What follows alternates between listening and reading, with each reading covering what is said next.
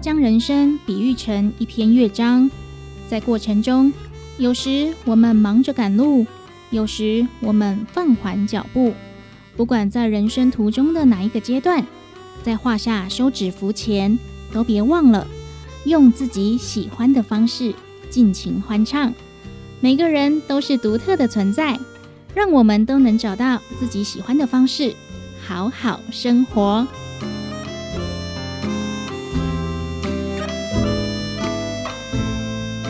好好生活节目获得文化部影视及流行音乐产业局经费补助，每周日在成功电台 AM 九三六播出。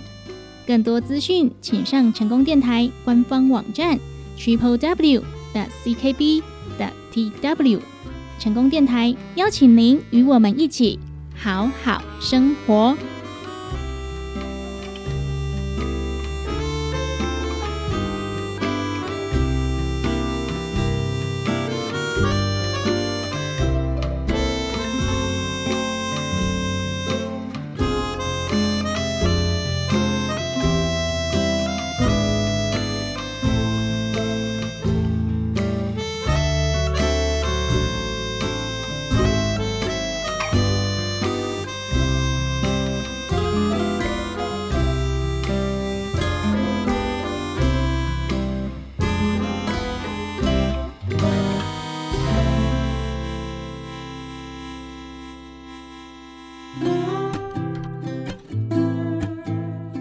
成功电台 AM 九三六，欢迎收听好好生活，我是主持人班班。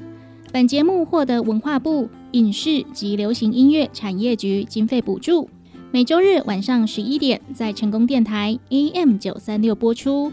透过网络也可以同步收听好好生活。更多资讯，请上成功电台官方网站 triple w 的 ckb 的 tw。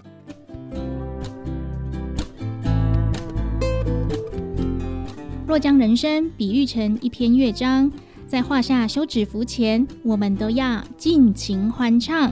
每个人都是独特的存在，即便是年岁已高的年长者，或是已经下岗的退休人员，我们都能找到自己喜欢的方式，持续发挥影响力。借由好好生活节目，我们鼓励长辈走出窝在家里的生活。开始规划退而不休的人生下半场。好好生活节目也和长荣大学实习电台共同合作“健空假巴黎”医药单元，由学员访问专业的医疗人士，分享健康资讯。透过专业的人士分享，可以避免听众朋友误信医药健康的假消息，造成延误就医，甚至危害到自身的健康。接下来。先来欣赏一首好听的歌曲，再跟我们一起好好生活。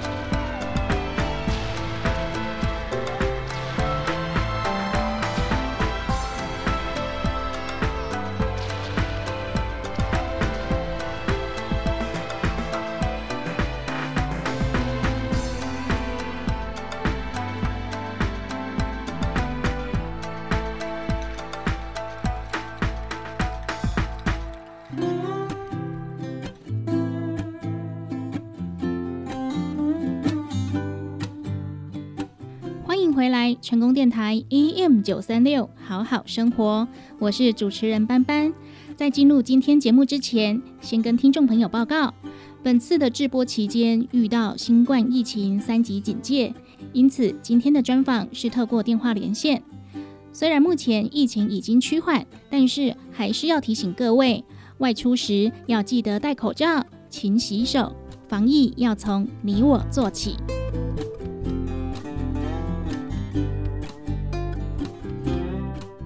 欢迎回来，成功电台 AM 九三六，好好生活。本节目获得文化部影视及流行音乐产业局经费补助。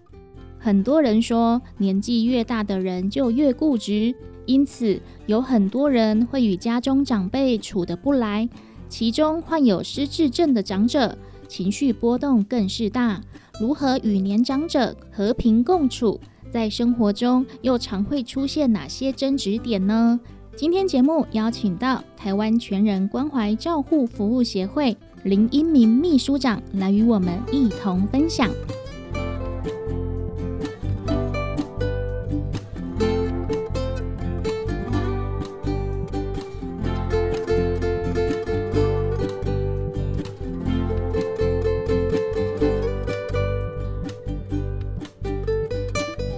电台好好生活节目的听众朋友，大家好，我是台湾全人关怀照护服务协会林英明秘书长，很高兴在空中跟大家相会，分享失智照护的技巧。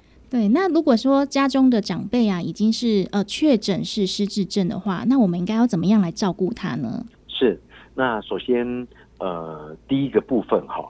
那个预防三高哈，通常要在六十五岁以上以前好好预防。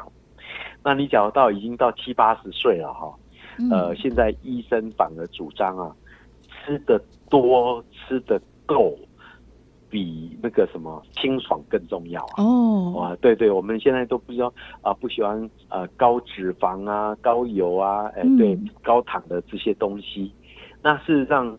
三高通常也已经在六十五年前就产生了，哎，那个，所以反而高龄的朋友哈，吃的够比较重要，吃的喜欢最重要了哈。对，不要你吃的很清淡。我们有些长者哈，他全身乏力，精神很糟糕，嗯，有时候反而是因为呃盐摄取不足所造成的哦，盐跟钠啦摄取不足所造成的。那所以呢，只要对高龄长者哈。他吃得下比较重要，嗯，千万不要，呃，只有烫青菜，什么都是烫的，无猪无鼻，跟你讲对，哎呀，哪里讲草哎，他又不是那个羊，所以也需要给一些美美味的调理，他吃得下更重要，嗯，那吃得下有长肌肉，哎，然后反而会更健康啊，是，所以我觉得六十五岁以前好好的预防三高。呃，七十岁以后呢，反而吃得下、吃得够更重要。嗯，然后再来呢，就是要白天多活动，午睡不要太久，因为你午午睡睡太久，晚上那个睡不好。哦，那失智长者呢，有更有更严重的所谓的黄昏症候群。好，黄昏症候群就是呃，又叫日落症候群，就是太阳下山了五六点了，他情绪就开始躁动。那他情绪开始躁动呢？假如说你白天活动量够，或者是白天有呃十来分钟的日照，都可以大大的减低这个黄昏症候群。然后第三个呢，对于失智长者哈，不要反复的纠正跟提醒。长辈就是已经记忆力缺损了，他是不可逆的，没有办法透过训练来恢复。所以你反而纠正说，哎，我已经告诉你啦，我已经讲过啦，啊，不是已经讲过了吗？反反复复这个样子的一个纠正提醒啊，那个造成长辈更加的失落，哦，更加的失落，更加的否定自己。是，那所以我觉得就反而转而转移注意力，好好的去应用长者哦那个寄存的能力啊，比如说这个长者他还会走路做运动。就鼓励他多走路运动，他会唱歌就鼓励他，呃，唱歌可以训练吞咽能力，避免口腔退化，能够吃得下就，诶会比较健康。嗯，嘿，那他会勾毛线，他会画画，都加以鼓励这个样子。好，啊，他会画画，但是他一直画，一直画，那一直画也会训练手眼脑协调啊。我我觉得，呃，我们长者哈，这个画画好像我们寄存在我们那个心中的一个天分哎。是哦。我们现在很多狮子长者的绘画的作品，让我们觉得非常非常的惊艳。哪怕是路易斯体诗人，一天到晚说他要打鬼，嗯，那也比他一直打鬼啊？为什么？因为他呃拿的道具啊，到处打鬼哈，就是就是做运动嘛，也算是一种那个居家赋能附件。是，所以我觉得呃，好好的应用那个长者寄存的能力，来缓和他的失智退化，非常非常的重要。嗯，然后再来就是长者哈有囤物症。就是很多长者会把很多东西一直一直堆积，一直堆积哈，然后失智失智者这一部分更为明显，然后呢，他们有囤物症，又会不晓得放在哪里，嗯，所以他会一直问说，哎，我我的我的内衣裤呢？呃，一天到晚我的内衣裤不见了，我的内衣裤不会被偷了，我的钱不见了，我的钱被偷了，好，那也会去怀疑跟质疑家是不是家人。是不是外籍看护把他偷了？好，那这时候不要硬碰硬，有时候我们去转移话题，好，转移话题，不要一直在这个问题上面纠结，转移话题，然后可以呃降低他当下的一个躁动。哦，这是我们呃有几项的建议。是，哎，那秘书长跟您请教一下，因为有时候会看到一些电影里面的情节啊，哈，就是呢，家属呢就会贴很多便利贴在家里啊，哈，提醒就是。失智长辈啊，什么时候要干嘛？啊，或者是你现在是谁？啊，或者是要做什么事情，这个是会有帮助的吗？要看阶段。哦，他只要在轻度及轻度的阶段，他都还看得懂这些字。哦，对，呃，对，然后不过呢，不过呢，有一个是绝对需要的，哈。呃，你不要小看，呃，我从我的位置站起来，然后去上厕所，这个动作呢，我们做起来没有任何困难，对不对？对呀。那可是呢，你回忆回顾一下小朋友学习自己上厕所是怎么样的历程，你就知道去上厕所它是一个高心智的活动。嗯。所以呢，第一个，那个厕所的门跟门把要很便利。嗯，所以有时候你那个门把哈是转动式的，长辈有时候转转不转不动，嗯，然后进到厕所，然后有些有些长辈哈好不容易走到厕所里面了，却没有坐下来，就直接尿在裤子上，嗯，是什么原因造成的呢？是因为呃我们我们去上厕所要脱裤子，要脱底裤，对，然后再坐下来，凭良心讲，这个也是一个。蛮高薪智的一个活动，嗯，然后他裤子脱不下来，尿急了，只好尿在裤子上。哦，所以呢，呃，有些家属呢就会很细心的观察到这一段。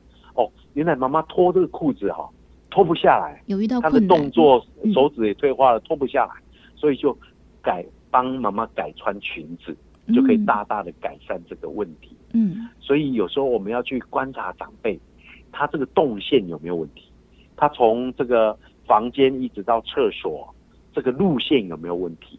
他拿东西是不是很很便利？好，不要那个什么那个，呃，顺手也拿不到卫生纸啊，或者是呃怎么样的时候，他当然会造成一些呃一些哦，比如说哎，还来不及走到厕所就尿在裤子上的一个一些状况。所以呃，刚才呃班班主任也听说呃贴便利贴也好，或者是。呃，一些提醒也好，都蛮重要的。嗯，那有时候呃，让它更简便，或者是直接哈在门上面啊，因为我们家里每一扇门哈，也许颜色都长得一样，嗯，甚至每一扇门呢，也都长得一样。对，何妨呢？就在家里面的那个厕所呢，贴大大的那个拿一个那个大标志牌，写个“厕所”两个字，让我们长辈。方便去辨识它这个样子，嗯，对，啊，平常也要多多观察长辈，他们日常生活中会遇到什么样的困难？哦？当然不要不要马上一发现就责备，而是要去观察为什么会发生这个问题，我们再去帮他解决，协助他可以顺利完成。对对对，这就是我们家属照顾的技巧。是那针对失智症呢？目前我们政府有没有提供相关的协助，或者是呢目目前在推行的政策呢？有，我们政府呢很关注这个失智症的议题。所以在一百零六年就通过了一个失智照护纲领二点零，照护纲领二点零。嗯，所以也在一百零六年开始就开始在社区广设所谓的失智社区服务据点。我们协会在凤山、中山、新城就是第一批的失智社区服务据点。目前高雄市呢，今这一年这几年来的鼓励呀、培育啊。呃，在一百一十年已经有五十八个失智社区服务据点，是全国之冠哦，嗯，全国最多的。那除了提供我们这个失智者的一个免费服务之外呢，那个因为失智照护有它的一个阶段的问题，比如说呃轻度失智者哈，那个认知功能退化比较少的，嗯，他比较适合到失智社区服务据点，他。比较需要随时有人看着、照顾着，已经进入所谓的中度阶段了，可以到日照中心。嗯，日照中心，我们现在有很多日照中心，呃，自付百分之十六，哎，百分之十六，其他的由政府来补助。有日照中心，那你假如不方便到社区据点，到日照中心，你还可以申请长照二点零的居家服务。哎，长照二点零的居家服务，那长照二点零居家服务呢，最最主要有我们有所谓的长照四包田，或者是长照的四个主主要的呃服务项目啊，包括呃专业服务，好到呃派居服员到你家协呃提供协助打扫，甚至煮饭给我们这个失智长者来来来吃。那第二个就是交通接送。那第三个就是一些辅具跟居家无障碍设施的一个改善服务，那，第四个就是喘息服务。什么叫喘息服务呢？我们这些家属常年长期照顾我们的长者，必须要有所喘息啊，甚至他也必须要去喝杯咖啡，参加同学同事的的那个什么家里面的婚宴婚礼。嗯，他也必须要偶尔出去旅游散心一下。对，那你就可以申请喘息服务，好，让呃那个长照单位呢，呃派人来帮你照顾长者，让你去呃出去走一走，去办点事情，看场电影，转换一下心情，才能够重新再出发。那如何申请长照二点零呢？事实上很简单，也不用听很多。就只要打一九六六，为什么呢？因为你要申请长照二点零，你都必须要打一九六六，然后有各管师到你家里面进行评估嘛。评估完之后，他会给予建议，然后也告诉你可以申请的项目跟额度。嘿，所以蛮简单的，也不用事前做太多功课，就是一九六六就可以了。你只要呃符合对象就可以了。失智者，你只要经过医生判断为失智者的时候，那是一定符合长照二点零的服务对象。建议能够透过长照服务来齐力使力，来提供协助，包括经费的问题，然后来减轻负担。因为呃，那个照顾是一条漫长的路，要妥善运用政府资源、社会资源，然后。走得长，走得久，而且可以提升照顾的品质。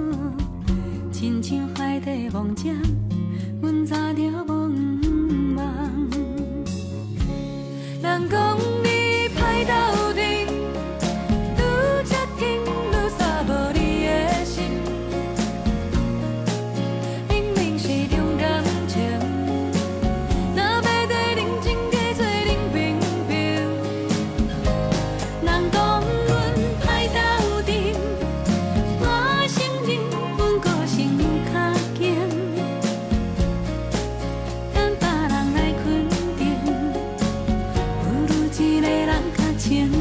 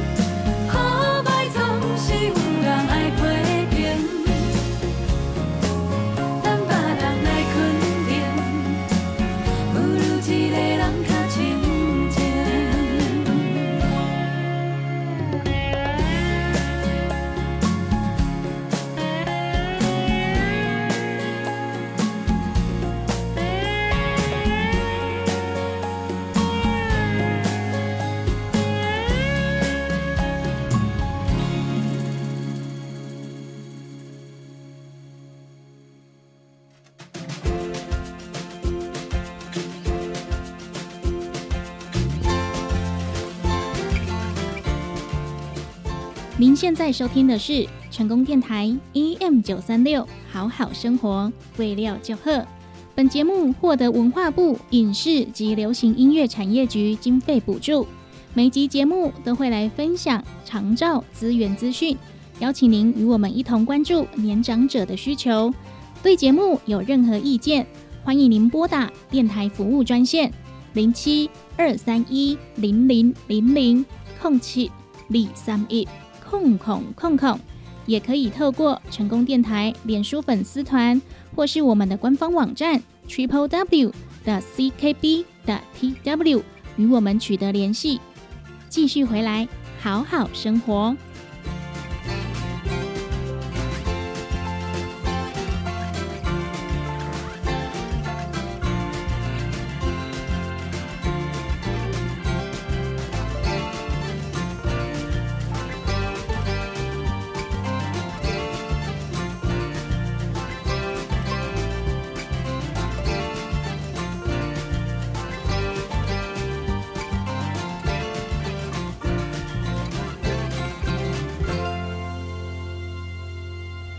那对失智症呢，我们越了解呢，越能够去营造出失智症的友善社会、友善社区嘛。那我们应该要怎么样来得知有关于失智症照护的相关资讯呢？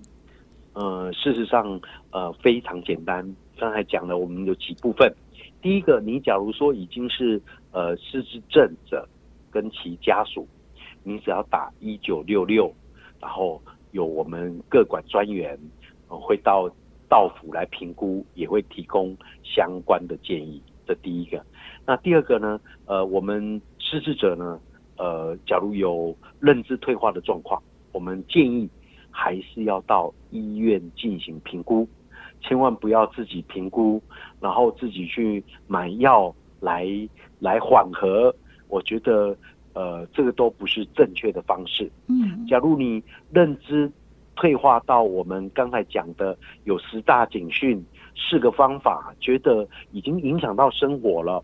那建议就到共照中心去进行所谓的门诊，啊，进行所谓的门诊诊断，啊，那共照中心非常非常好搜寻，你只要呃在网络上面搜寻高雄市失智共照中心，那我相信你就可以很容易找到九个共照中心的资料，包括长庚、高医、大同医院、龙总。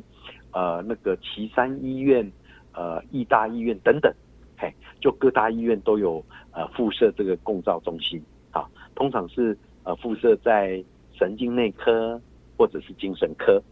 然后你假如进到共照中心的体系，他们也会有各管司加以追踪、加以服务，然后媒合，无论是申请肠道二点零，或者是媒合到。日照中心没合到社区关怀据点，希望透过公照中心的力量，这也是他们的职责哦，请大家妥善来运用。一般民众怎么办？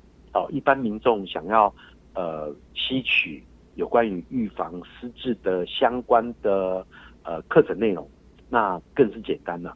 现在网络 YouTube 上面就有很多很多做的非常好的一个认识自治的影片。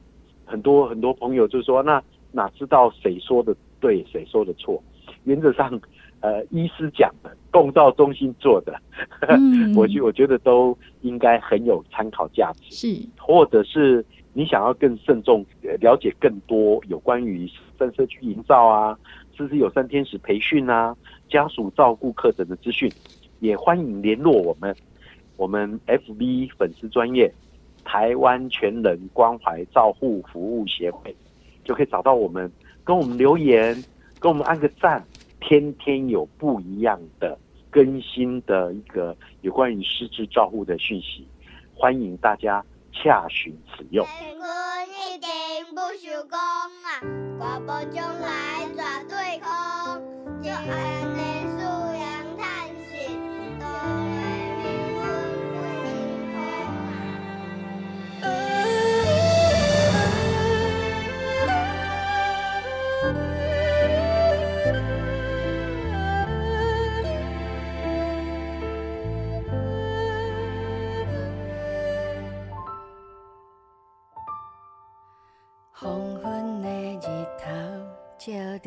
着庙口的大埕，明日万日去人，不知今晚免啥。听讲是王阿舍因后生上大学，欢喜热烈来甲新明说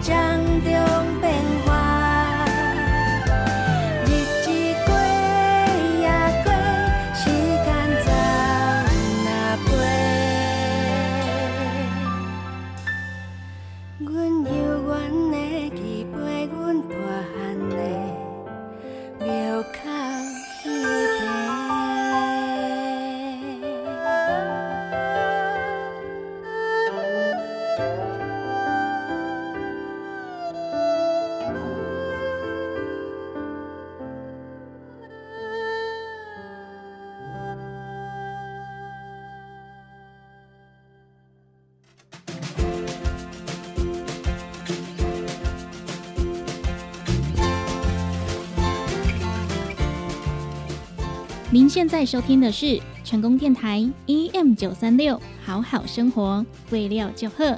本节目获得文化部影视及流行音乐产业局经费补助。每集节目都会来分享长照资源资讯，邀请您与我们一同关注年长者的需求。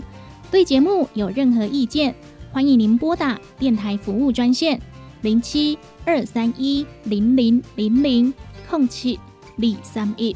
空空空空，也可以透过成功电台脸书粉丝团，或是我们的官方网站 triple w 的 ckb 的 tw 与我们取得联系。继续回来，好好生活。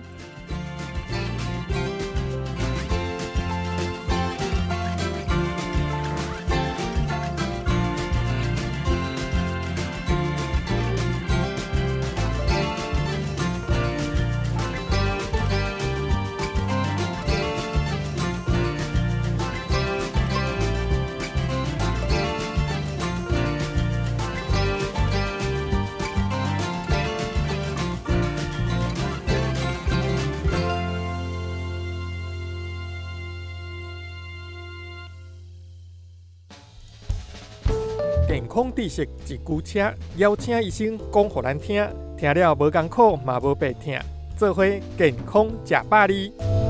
本单元由文化部影视甲流行音乐产业局补助，中影大学中影之声电台制作，成功广播电台 AM 九三六放送。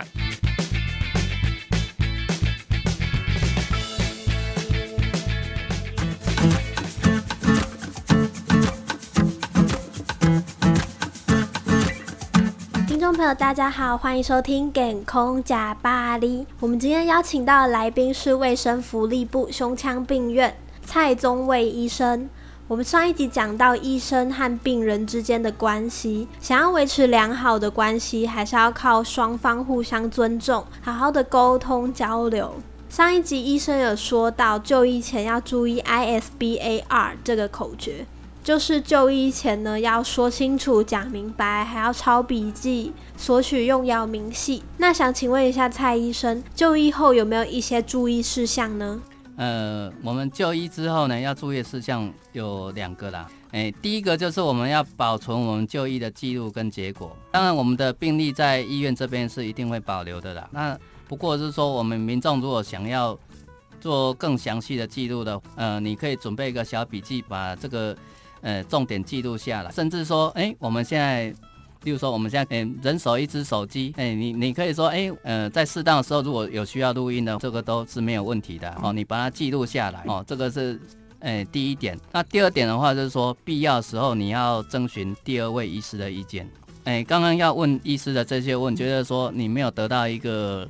呃，不管是啊，不是很满意的，是很安心哦，或者是还是不是很清楚，哎，你就是需要第二位医师。第二位医师呢，他可能提供给你的就是说他的建议。其实第二位医师的意见的话，我们都是很乐乐乐观其成的。有一些病人的话，他他会不好意思，所以如果说遇到一个重大的疾病的话，我们通常建议说你要不要去问第二位医师的。当然，我我就不是很建议说啊你。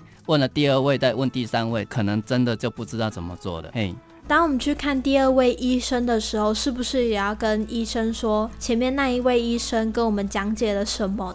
可以，可以。其实卫生福利部有在推动这个医病共享决策。那想请问一下蔡医生，到底什么是医病共享决策呢？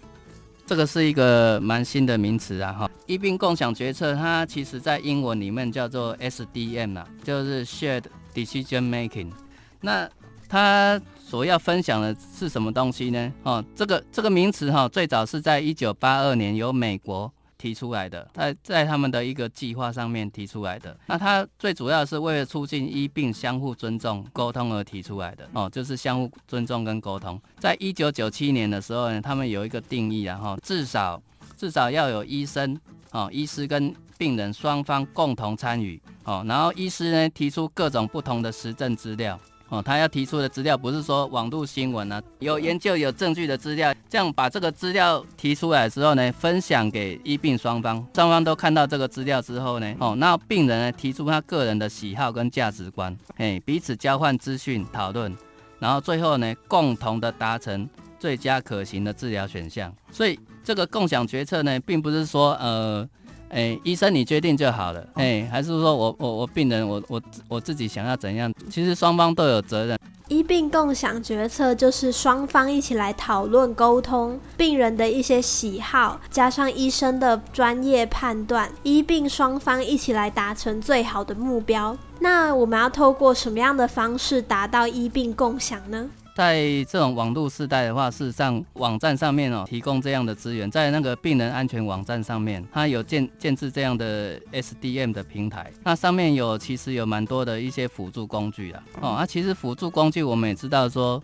诶，最传统的就是书面的资料哦，书面资料它上面有一些表格、图形呐，来帮助民众了解哦，不是说那么枯燥的文字。那当然有有时候会有一些影音资料哦，它有时候会做成影片呐，甚至我们现在的手机很发达，甚至我们可以把它做成 A P P 的形式，只让民众去去点这样的过程呢，让民众呢可以得到。一些有实证的资料，然后再加上说，哎，我自己个人的价值观，我希望我要怎样处理这样，哦，这样这样才就是一个蛮不错的方式啊。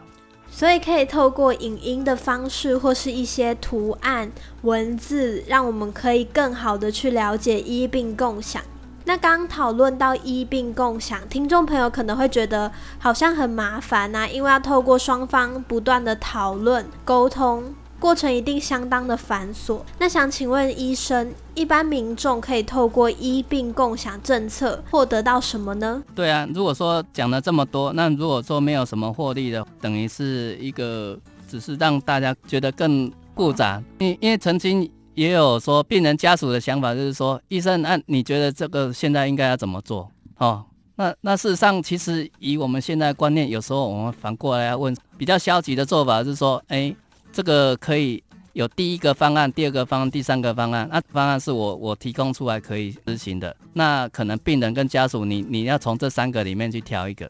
可是问题是，他怎么知道哪一个是好的？嗯。那问题是，我也不能帮你做决定啊，因为身体是你自己的，哎，你是你自己的主人。我我我只是提供专业，我没办法帮你做决定。可是问题是，病人他也不是专业啊。嗯，他他也搞不搞不懂啊，就像说你今天到修车厂去修车子，他讲的说你哪个零件坏，事实上我们也没学过那个东西啊，说要换就换啊，哎呀，所以你要民众或家属来做这个决定，事实上他也是有他的困难在。可是我我今天要强调的是说，这个是双方的责任啊。嘿，像那位病人家属，我就跟他讲的说，呃，根据我们现在最新的研究，哎，这样。原则上大概有怎样的情况？那可能我我刚讲完一两句话的，他已经听不下去了。比如说你直接跟我讲，变成说这个是大家要共同来学习。当然，我们我们医生的责任就是说把这些比较生硬的东西讲成民众听得懂的话。那至于说这个共享决策可以得到什么呢，就是说原则上的话，就是说它是以病人为中心的。那在执行的过程呢，我们有知识啊、沟通啊、尊重这三个元素，那让。诶，医疗人员跟病人在做这个决策之前，共同享有现在的一些呃实证的结果哦。得到这个实证的资料之后呢，那我们可以去结合病人本身的偏好跟价值，就说，诶，虽然我现在有这么多选择，可是我自己的价值观是怎么样，对不对？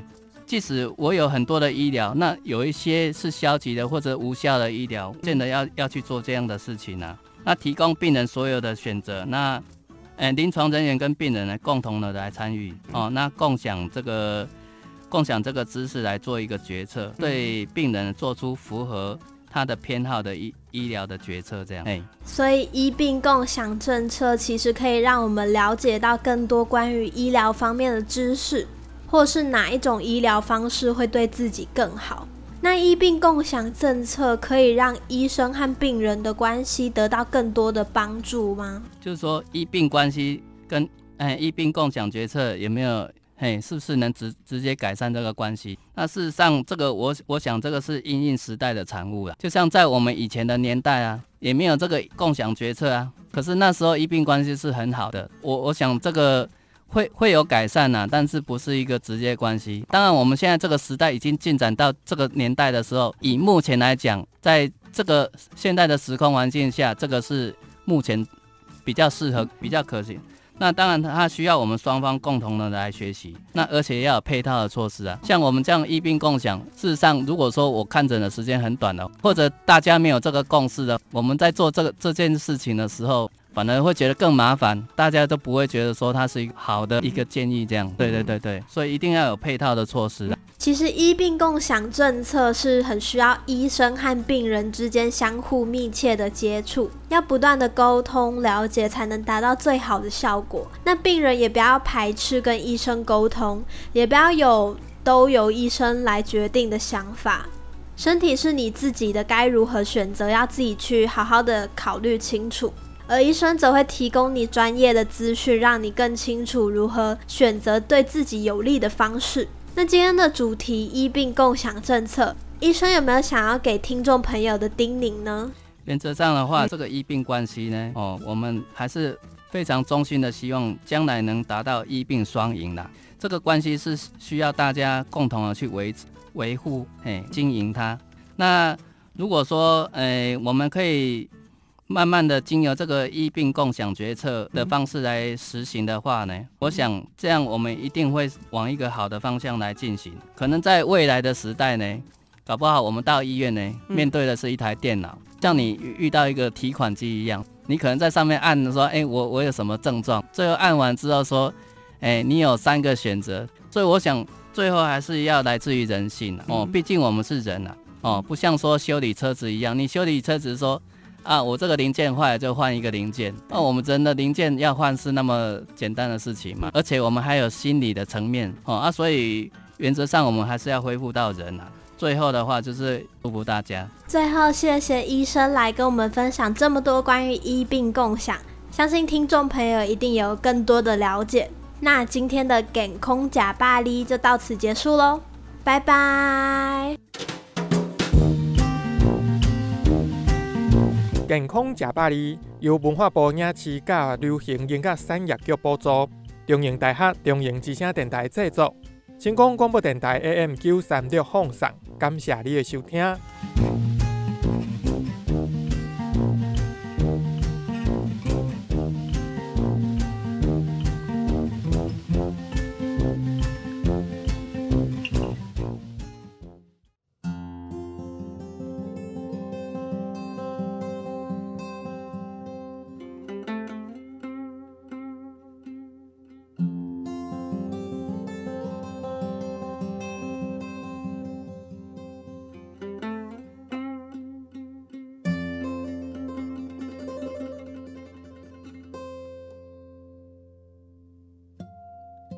茶米香，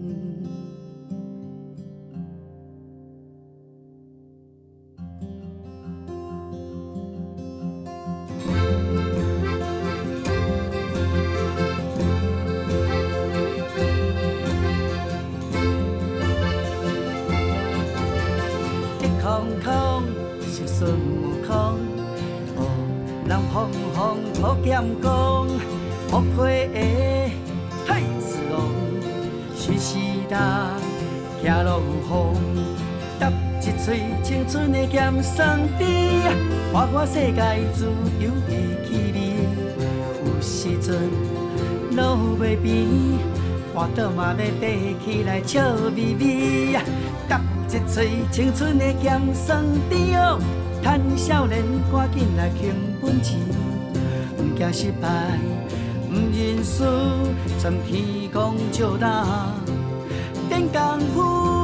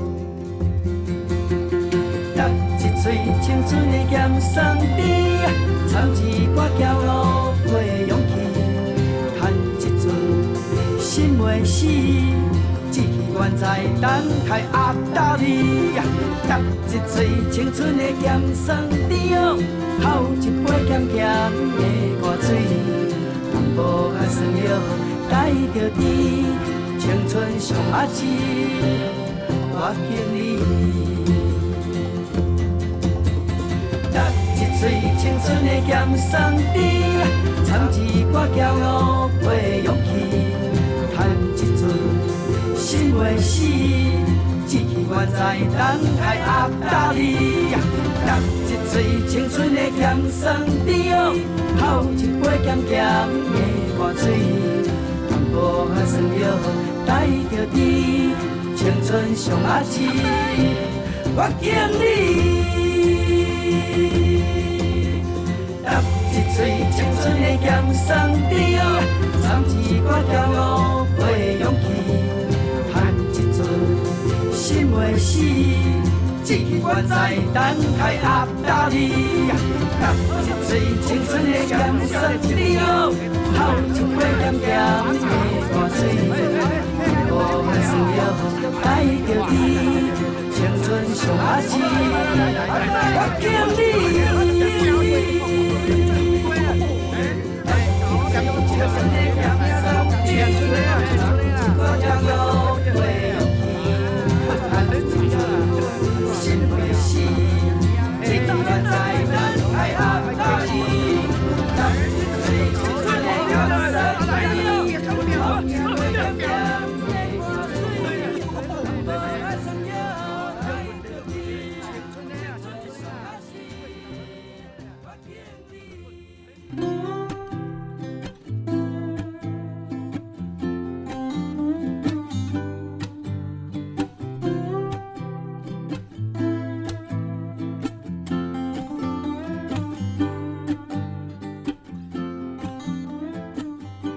谢您收听成功电台 EM 九三六好好生活节目，我是主持人班班。